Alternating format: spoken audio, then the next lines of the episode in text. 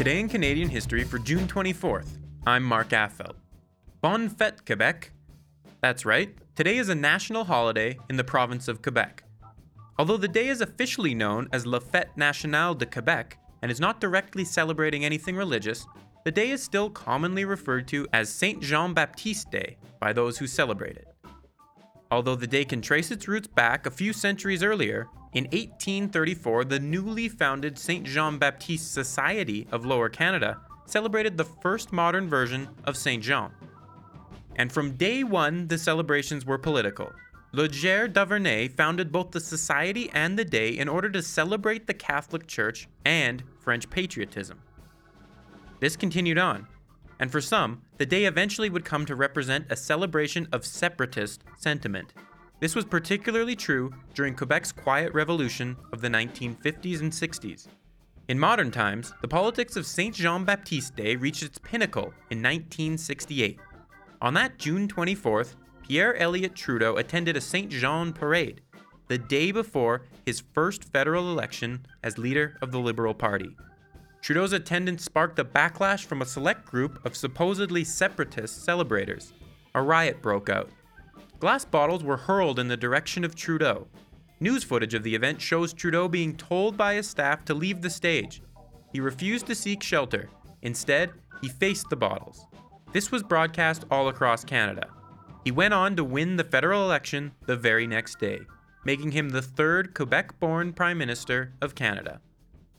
Now, I don't mean to make our episode on Quebec's national holiday a discussion about Pierre Elliott Trudeau, but I truly think this is an important and incredibly iconic moment in Canadian history, especially in terms of French-English relations. To learn more about Trudeau's legacy in terms of French nationalism, I spoke with the official Pierre Elliott Trudeau biographer, former Member of Parliament, Member of the Order of Canada, and author of Just Watch Me, The Life of Pierre Elliott Trudeau, Volume 2, 1968 to 2000, John English.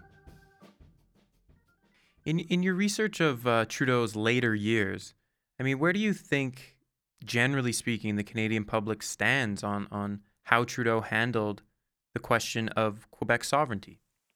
Well, I think the question about Trudeau is a question like Lincoln. Part of the country, the South, thought Lincoln destroyed the country, and they certainly destroyed the Confederacy.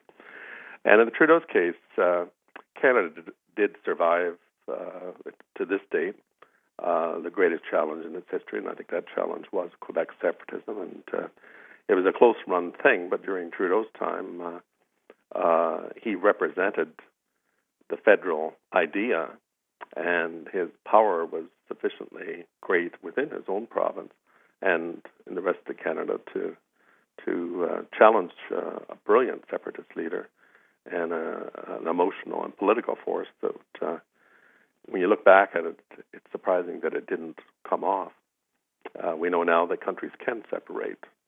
Czech and Slovaks did it very easily, and others have done it as well more recently, and didn't happen here, and I think it probably didn't happen because of Trudeau.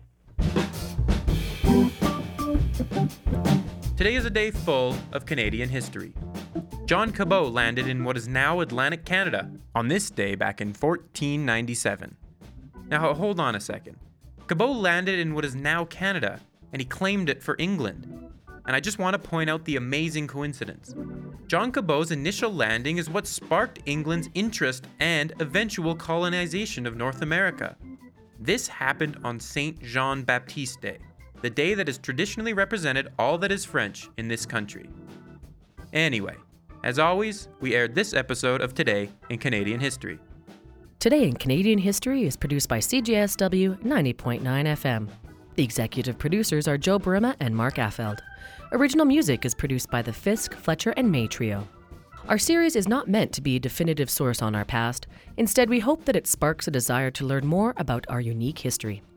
For more information on the series or to recommend an event or moment, check out our website at cjsw.com/today in Canadian History. All right, it's Canadian quiz time once again, and this is a difficult one. O Canada was first performed on this day back in 1880. Can you name the French Canadian who composed it? O Canada was composed by Calixa Lavallée.